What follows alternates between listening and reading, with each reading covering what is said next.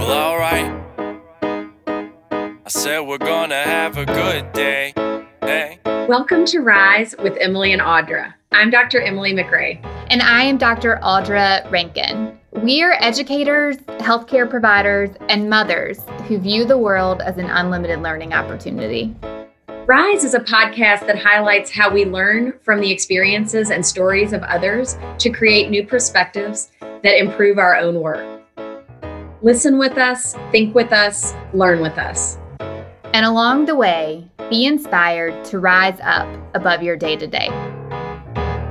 Alright, this really shouldn't come as a surprise. Knock us down a thousand times. In the mornings we will rise. This really shouldn't come as a surprise. Knock us down a thousand times. In the mornings we will rise. Okay. Shouldn't come as a surprise. Cause every morning we will rise. Welcome, Len Coleman, uh, to Rise with Emily and Audra. Thank you, Len, for joining us today. I want to start off by asking you a little bit about where you grew up, and I know that you you went to Princeton, and I'm curious about as an athlete how you chose Princeton over other schools.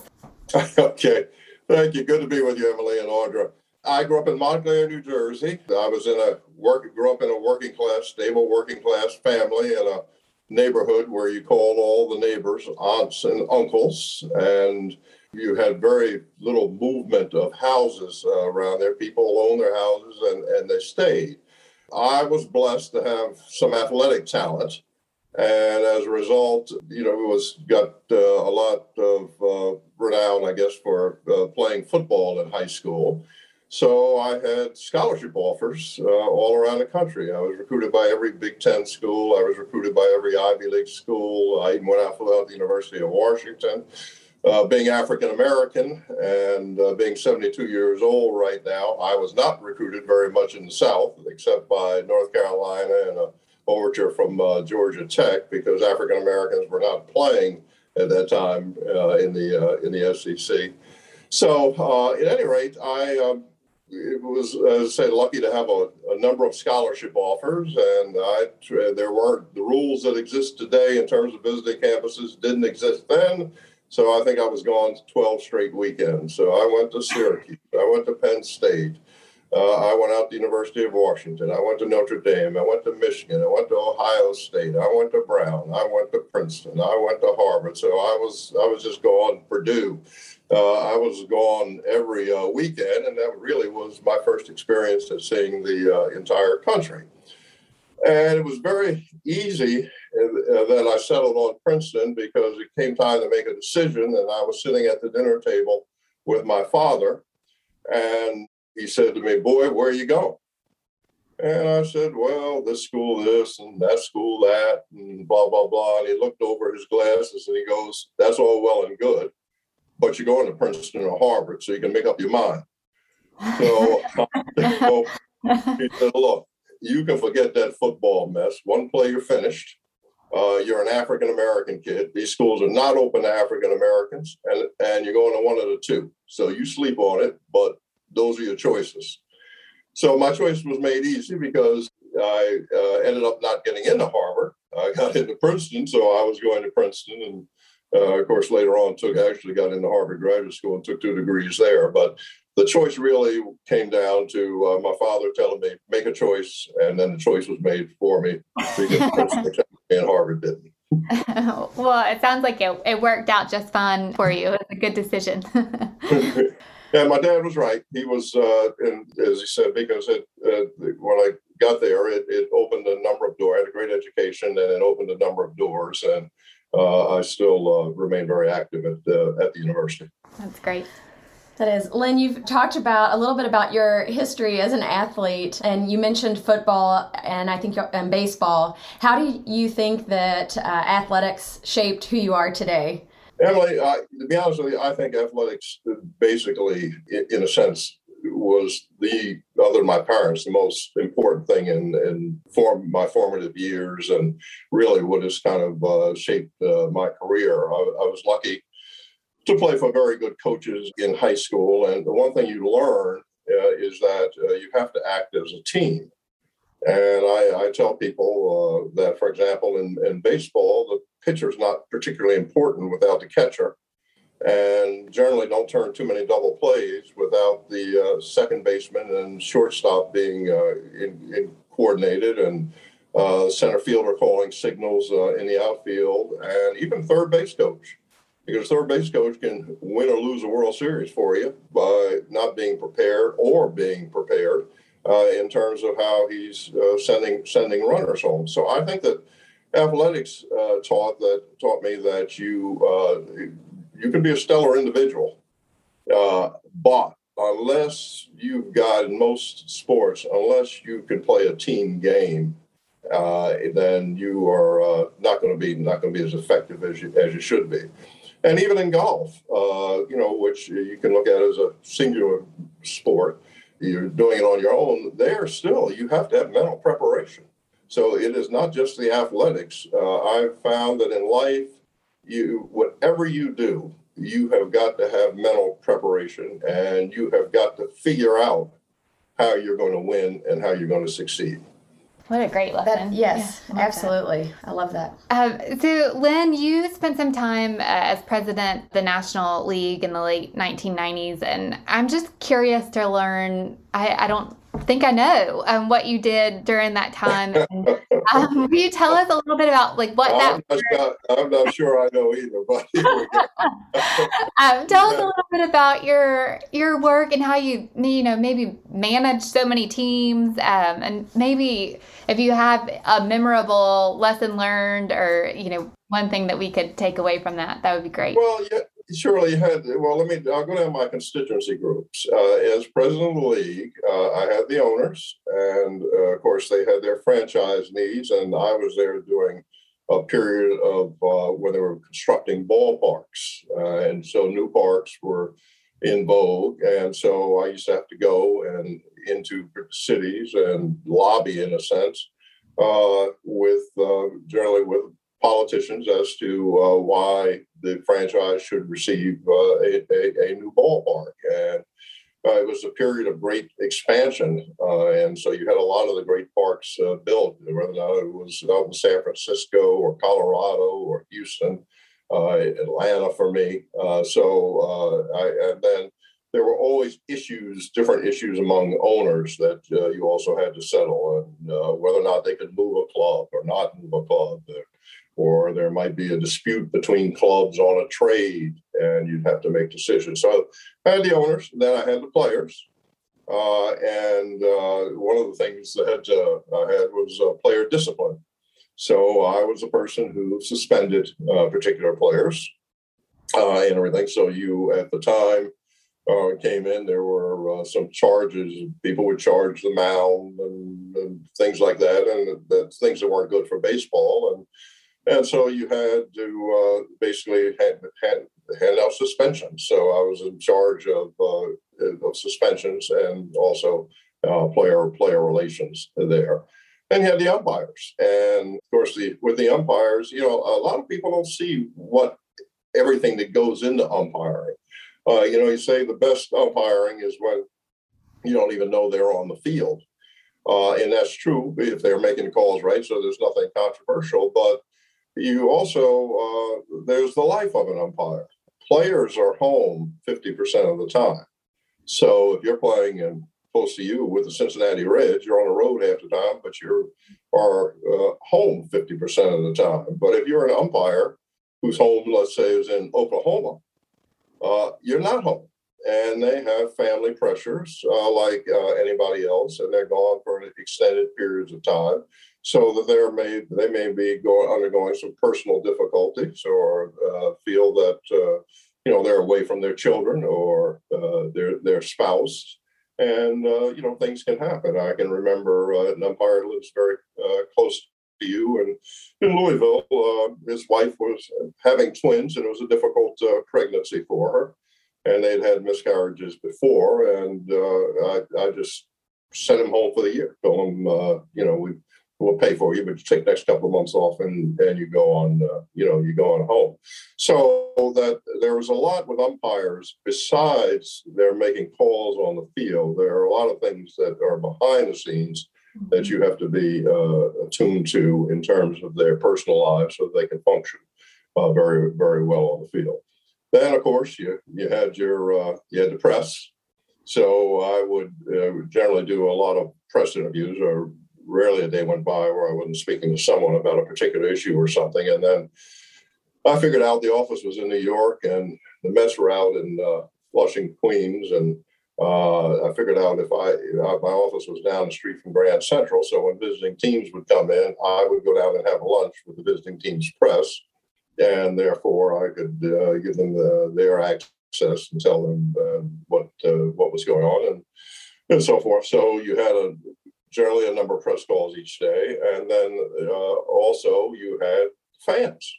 And I call those ambassadorial duties because you would have to go make speeches or you know, you know talk to the fans about particular issues or whatnot. And I would say if I if I learned anything is that you have to uh, with that you uh, one you have to be even handed.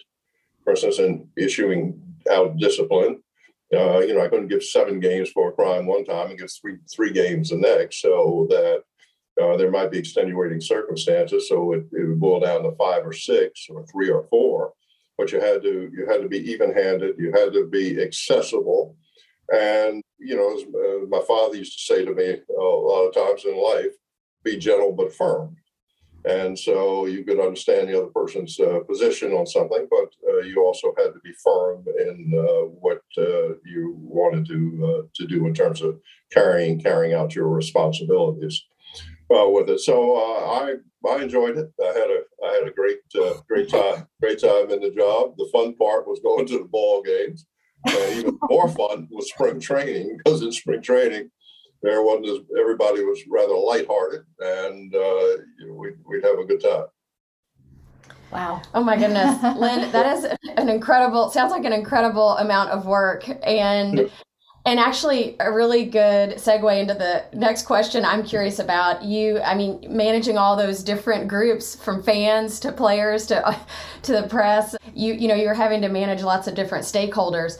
You currently serve on the board of directors for a variety of industry leaders in business, athletics, and entertainment. And so I'm curious can you tell us how you translate what you learned in that in the National League then to how you balance the needs of and perspectives of different stakeholders on all these boards as well? yeah, sure. Uh, well, loaded question maybe.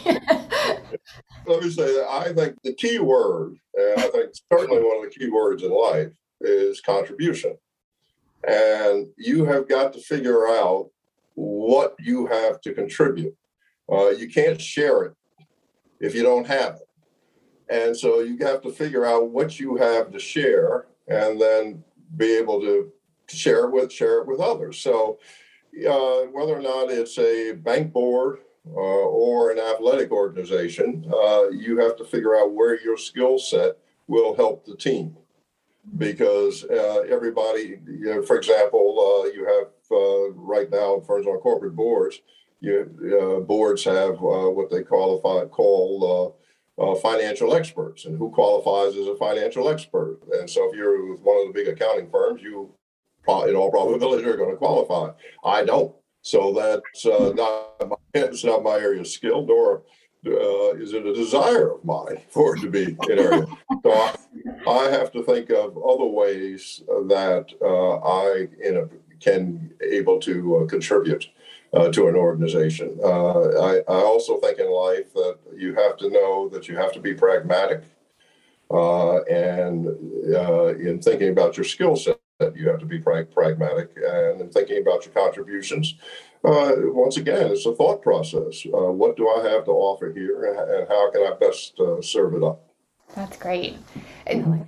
Do you feel um, that your work, I mean, you, you have such an interesting background in a lot of different industries. And do you feel like your work on one board informs your work on another board? Like, are there shared perspectives that make you maybe a better board member or have more to contribute um, because you've been involved in so many things? Yes, I think you know. I, yes, I do, Audra, and I think that you know, board experience. Uh, one, a lot of times, uh, you know, the tough thing with a board is breaking it onto your first board. uh, and everything. But once you get on uh, and you sort of uh, learn a learn a beat, uh, a lot of the things that you learn on one board, you're able to transfer transfer to another. Um, and everything, but I still think it, it's a question of they're all different for a variety of reasons, and I still think that you have to sort of figure out what your contribution on a particular particular board can be. Uh, one area, I, for instance, uh, I, I have a good deal of experience, had a good deal of experience working in uh, and traveling 17 African countries, uh, being a management consultant to churches all across the continent. And one of the things that I, I learned over there uh, easily is that uh, you know, people view things in different ways. Uh, I can remember I was in the Cameroons and I was uh, uh, teaching a seminar at a Catholic seminary, and I took a walk with a seminary worker, and I heard, down below I heard chanting uh, going on, and I said to the uh, young worker, "Well, what's that?" He said, "It's the CRY-DAI." And I said, "The cry die? Well, what is the cry die? And he said, "Well, when a member of the village is dying, people go to the village and they sing and they chant to him." uh, until the last few days, until that you know they pass away. And he looked at me and said, "Don't you do that uh, in America?"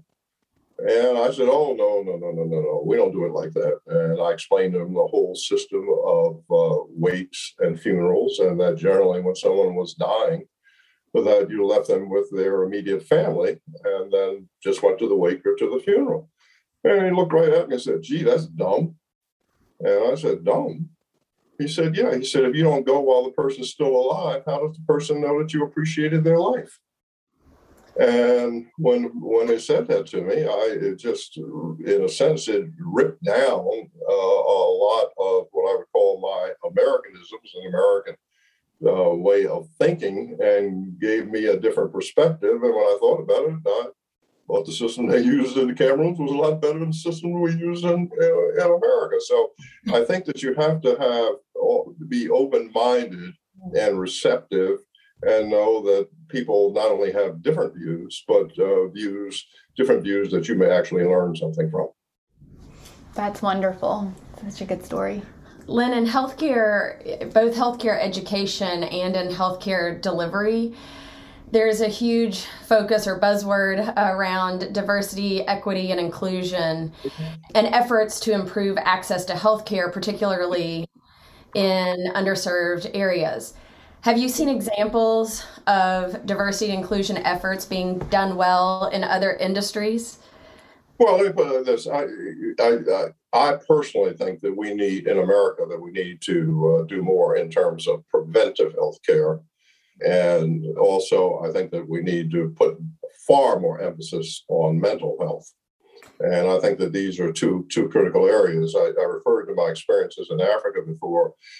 I can remember uh, in a place like in Malawi, for example, with uh, bilharzia, which is a fluke that you get from a river, and it doesn't bilharzia in itself doesn't kill you, but it attacks your uh, kidneys or attacks your liver and ultimately leads obviously can can be fatal. And it, you know but it's something that can be very easily dealt with if caught at an, at an early stage. And so that i can remember uh, programs where you would have lay people who would be able to identify the early stages of Bill bilharzia and dispense medicine uh, to get the Bill bilharzia out of your system before it became an acute need and you would have to go into a curative situation at a, at a hospital and then back out on the street and repeat the cycle. So I learned from that. Uh, I, and I, I, think that, as I said, as far as I can see in, in America, to me, I think we we should be very strong on preventive education and I do not think that enough is done, uh, particularly with underserved people, with regard to uh, mental health in this country. Well, and I think you know your your story about um, your time spent in Africa is such a good takeaway from that because I think so often, you know, we don't think about how we can learn from different groups to improve how we deliver care. You know, we go in and we say, this is how we think things sh- should be done because this is what the evidence shows, but we don't take into account, you know, other people's perspectives. So I think you you really shed some light onto how important that is to you just learn um, and let that inform our work. Speaking of learning and and just development, I I know for a fact that you are an avid um, golfer, and um, I think that well, one of the things that is interesting about um, golf is that it you know it can be an opportunity for personal development, but also professional development because of the conversations and things that are going on on the golf course. So I'm interested in an example of a time where you played um, with a person that you found exceptionally interesting and maybe what you learned from that person that you wouldn't have learned in a business environment. Let me tell you a story. You're right. I do like playing. I also used to play a lot of golf with the uh, great baseball player Frank Robinson, and uh, Frank and I used to go all over the country playing. And uh, I remember as great a player as he was, and certainly one of the absolute all-time greats and a tremendous power hitter. And Frank used to say, "This little old white ball is sitting right here, right here." Now, a ball's coming 95 miles an hour and it's spinning and dipping and sliding. And he goes, and I can hit it. He goes, this little old thing sitting right here, still, and it never goes where I want it to go. And, and so, I, one thing that I learned is that you, you golf is something that you never uh, you never master. But uh, other things that, that uh, I've learned, uh, what you probably don't know, is when I was 14, 15, 16 years old, I was a caddy at a golf course.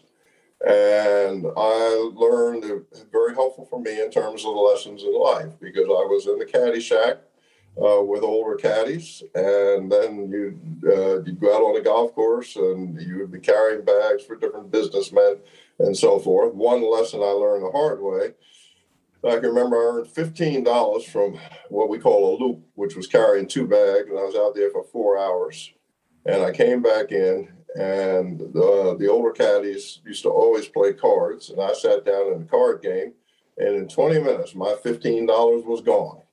So I, after that, I never I never played cards again in, in, in the caddy shack. But on in other on in, on in other areas when I was uh, out on the golf course. Uh, the people knew about my athletic uh, background in high school. And I remember they would ask me what colleges I was considering. And I can remember saying to a fellow by the name of Dick Emery, uh, who was a guest at the time, uh, well, you know, I would I'd like to also uh, consider going to Princeton. And his eyes lit up and the next thing I knew, uh, he was a Princeton grad and had played on the football team. And the next day, I got a call from the Princeton football coach. So it was a, you know, I think that you, you, you know, you learn different things. You also learn how on the golf course, how people uh, react under pressure. Uh, you can see the good side of people, and you can also see the bad side of people when uh, sometimes uh, you, someone that's ill tempered uh, doesn't isn't able to perform as well. And I think if you don't perform as well on the golf course because you're ill tempered, that may also happen to you in business or uh, or in life. So the personal qualities uh, that you have on the golf course. I remember one fellow I caddied for. He, never wanted a bad lie and everything. So he, he wouldn't think anything of uh, going over and uh, doing a little foot kicking uh, to get a preferred to get a preferred lie. So I've always said this: you you learn quite a bit about people according to their uh, decorum on the uh, on on the golf course. For me personally, it was a very good experience. You, uh, you know, caddy my 18 holes, got paid on the on hole number 18 in, in cash and uh, off to the gas station I was to fill up my car. That's great. Len, no doubt in athletics or being a caddy in the caddy shack, you have had mentors throughout throughout your life. Can you tell us a little bit about some mentors that you that have impacted you, um, as well as the value you see in serving as a mentor yourself? Surely. Emily, I'm, I'm one that believes uh, Marian Wright Edelman, who is this, the retired chairman of the Children's Defense Fund uh, and the foremost uh, advocacy group uh, for children in the country, wrote a book called Lanterns. And she talked about how they're all along life, people are lighting the way for you. And I always captured that term uh, because uh, I think that uh, she's absolutely right. They're always lanterns. Uh, generally, those lanterns start out being your uh, uh, your, your parents. Uh, but then for me, when I got to high school, I had wonderful coaches in high school who taught me how to win, taught me how to perform under pressure and everything. And I took that, you know, I took that away from from them. I went to Princeton, and there uh, was a, an African American dean there who took me under his wing, and uh, that was the time of uh, it was time of Vietnam civil rights movement, uh, and uh, for being in my class at instance, there were only 14 African Americans uh, out of like eight, close to 900 students. So the environment there wasn't necessarily as welcoming as it could have been, and everything. But Dean Fields uh, took us all the African American students under his wing, and uh, basically, I'm not sure if I would would have graduated without his uh, without his guidance. So he guided me there, and then I was lucky enough to get into Harvard, and I was able to study under Professor Martin Kilson, uh, who unfortunately uh, he was 88 but uh, passed away last year, and all of his students came back up for his services and we were we were known as Kilsonites and everything because Kilson had us firmly under his wing, and we used to meet at eleven o'clock at night and talk and go down to a little restaurant and eat, and then uh, you just didn't want to be the last one there because whoever it was, you had to drive Kilson home. but uh, basically, Kilson kept us uh, kept us it provided a pathway for us uh, for success. So uh, there, he was a great uh, light for me. Uh, then uh, later on in life, uh, I when I came, I came. I spent four years in African church service with the Episcopal Church. I returned home, and I supported a, a fellow by the name of Tom Kean for governor in New Jersey, and he won by the grand total of 1,700 votes. And I was 32 years old. And the next thing I knew, I got a call saying uh, Governor Kean would like you to be his uh, commissioner of energy for the state of New Jersey. And I was stunned. And I said, Commissioner of Energy? I, I, and it was the person who called me was Nick Brady, who later was uh, Secretary of the Treasury. And I said, uh, Nick, I said, I don't know anything about energy other than how to turn the lights on or off. and, he said, "Don't worry about it. You'll learn on the job." And and he was right. I, I learned on the job, but uh, Tom Kean had enough faith in me to uh, put me in his cabinet when I was uh, 32. So basically, uh, I often think if 851 people had changed their votes around, uh, where I would be today, because uh, he did win that election by 1,700, and Next thing I knew, at 32 years old, I was a cabinet officer, and that really, uh, in a sense, uh, opened up the road for me. Uh, road. So he was a great uh, lantern for me. So I think that uh, what you find throughout life is that there are different lanterns along the path, which uh, lead lead you into into good things. Gives me goosebumps. I me too. Absolutely.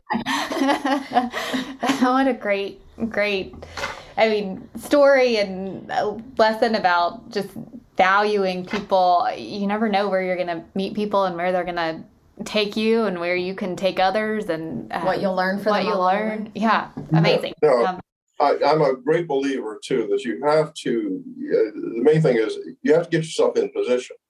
If you get yourself in position, you uh, if you if you use a sports analogy, you never know when you're going to get called off the bench and it's going to be your opportunity to become Lou Gehrig.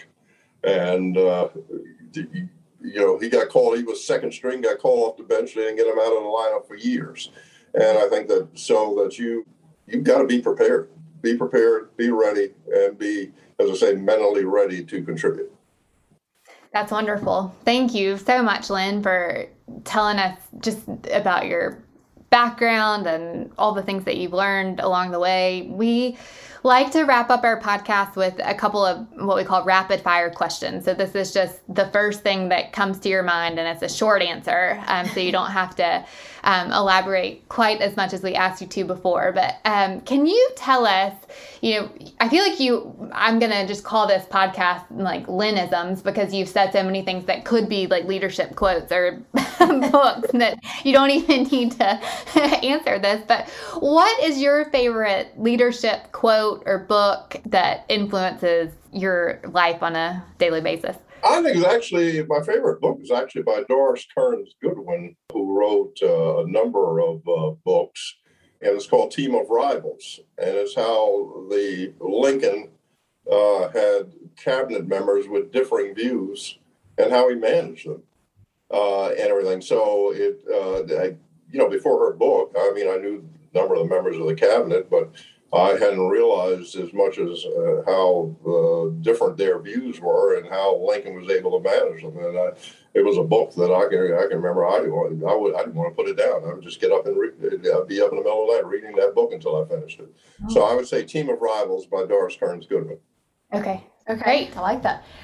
Um, Len, the second question you've maybe answered a little bit for us already, but you you know you talked about uh, in healthcare. Um, improving mental health and having more growth. One of our rapid fire questions was what's one thing on your wish list related to healthcare? Is there anything outside of improving mental health and learning from other cultures um, that you want to contribute to that question? Or I, I, obviously, I, mental health, and I would also say preventive health, uh, because I, I, look at things, uh, particularly we're talking about uh, things like diabetes uh, which are absolute killers in, uh, in our society. And I think if uh, we did much more in terms of uh, teaching people about it, that there we could probably cut down on a number of bad things. Mm-hmm. Absolutely.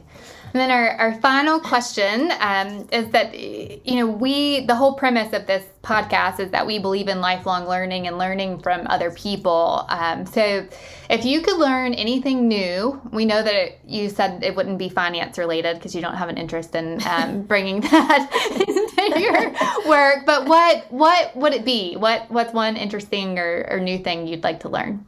Well, fortunately for me, I, I, I remain curious at 72. Uh, if I would, uh, I thought about, I'd like to learn a lot more about different religions. Um, also, I was a history major as an undergraduate, and uh, I'd like to go back and learn even more about history.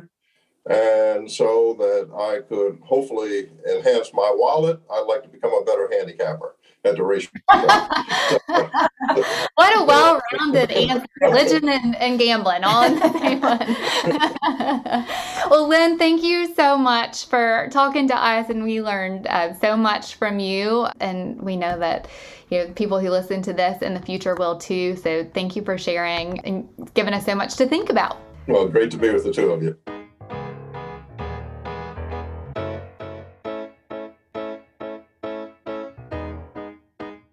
Emily, Len Coleman has been a dear friend of mine for many years, and although I knew he was full of good stories and has had a successful professional career, I really wasn't expecting to learn so much from a 30 minute interview. I don't know about you, but I feel like everything he said had some sort of applicability to healthcare delivery as well as my own personal leadership development. I couldn't agree more. I absolutely loved Len's stories. And you know, Audra, that I am drawn to pretty much any story that involves athletics. I was so interested in Len's story about how he decided to attend Princeton University. And he chose that over a lot of other well-known athletic programs. Although it sounds like his dad kind of made the choice for him, I can't help but think that his dad's ability to clearly emphasize the power of education helped pave the way for Len's career. And for Len, there was a place for a rigorous education and athletics. And Len talked about how sports was one of the things in his formative years that ended up shaping his career, including serving as president of the National League. I loved that his analogies of working on a team were all related to baseball. You know, a pitcher isn't important without the catcher. A double play can't happen without coordination. Emily, I don't think you knew this about me, but I was my high school's uh, baseball team statistician. And I, looking back on it, really have no idea why, because I'm not good at statistics and I really don't know much about baseball. Uh, but that's neither here nor there. My point is that I could visualize a game and exactly what Len was saying with that example. You can be a star, but if you don't know how to play a team game, you're not going to be effective. How true is that in healthcare? We often focus on the surgery or the incredible technology, the international clinical scholar. Yet, if you don't have a team, whether it be the environmental service staff or the transport team or parking attendants, the entire patient experience can break down. So true. Have you ever been in a hospital room that hasn't had the trash taken out in several hours or several days? It can be a really bad experience. Absolutely. Um, in addition to playing as a team, I really liked Len's discussion of how he managed a variety of teams and stakeholders in his role in the National League. He mentioned that he had owner and franchise needs, player needs, player discipline issues, press management. And also he talked about working with the umpires and I was struck by how Len described the work of the umpires. I never have really thought about how they have to travel so much more, oftentimes than the players, uh, for their job and what impact that has on their personal life. Quite frankly, if I go to a baseball game, I just show up and eat a hot dog and cheer when they give a call that I like. So I learned a lot. Um, Len Me too. mentioned, Len mentioned that you have to be in tune to personal lives to be an effective leader. Being accessible, fair, and also understanding the other person's position while being firm in what you want to do were all important traits during his time in the National League. When I think about this in our discussion around healthcare, I can't help but think about how we can be more in tune with our colleagues' personal lives. We certainly talk a lot about patient care, but as a leader, we can also be thoughtful about how the schedules and stress of our job are taking a toll on our coworkers and their families. Being in tune to that and providing opportunities to listen and working together towards solutions can greatly improve the work environment, especially when we are working through a global pandemic. How often do we really ask each other how we're doing? I feel like I don't ask enough. You know, Len also has had a successful career serving on the board of a variety of industry leaders, including entertainment and business and athletics. And what's so interesting is that although the industry may vary, what has not changed is Len's confidence in the skill set that he has to offer those organizations. Len really emphasized the word contribution. He said, you have to figure out what you have to contribute. In other words, how will what you share help the team? And he's right. That is so incredibly important. I spend so much time, and I know you do too, Emily, talking about knowing your strengths and weaknesses and finding people in your team that fill in those weaknesses. I mean, that's really the whole like center of an interprofessional team is talking about how we all bring different gifts to the table. But what really got me thinking uh, when Len was talking was how to articulate what you have to share, um, especially as it relates to maybe opportunities outside of healthcare. And I, I think that I'm going to have to really kind of think about that for a while. You know, I know that I absolutely cannot contribute to Excel spreadsheet savviness or really anything to do with math. Just ask my accounting professor in business school. It was a small miracle I got out of that class, but, but it really got me thinking about what my gifts are and how I can share them. Well, Audra, I mean, I agree. I learned about you just a few minutes ago uh, that you steer clear of um, being a statistician as well. I, in my personal life, you can ask my children, steer clear of anything related to cooking. I can bake, but cooking is just not my strength. And so, um, we, thank goodness, uh, have my husband who is a very good chef. And I need to think about my gifts as well. I actually, it's funny because just this week at work, I had a discussion with a colleague of mine. She was talking about the Brene Brown book and talking about um, a list, one of her books, and talking about lists of strengths. And I was really kind of taken aback trying to just pick one or two things from this large list to really say um, that those two things are something that I can apply in all aspects of my life. So I'm, anyways, I'm still spending time thinking about what my two would be. but as you know, Audra, in healthcare, we often get into a, a, a rut. Um, we do our work, which is valuable work, absolutely. But we may not think about our gifts as healthcare leaders and the gifts that we can share with a variety of industries um, outside of healthcare. That work ultimately improves our communities as well as ignites our own personal and professional growth. I just can't help but think of what impact we could make if we shared those gifts. Maybe you and I need to join a board. I think we do. I just shouldn't join any type of finance board and you shouldn't join a board that has to do with culinary skills and we'll be all set. Len also eloquently reminded us that people view things in different ways. By being open-minded and receptive, you give yourself the opportunity to learn something new that may also improve the work you're doing.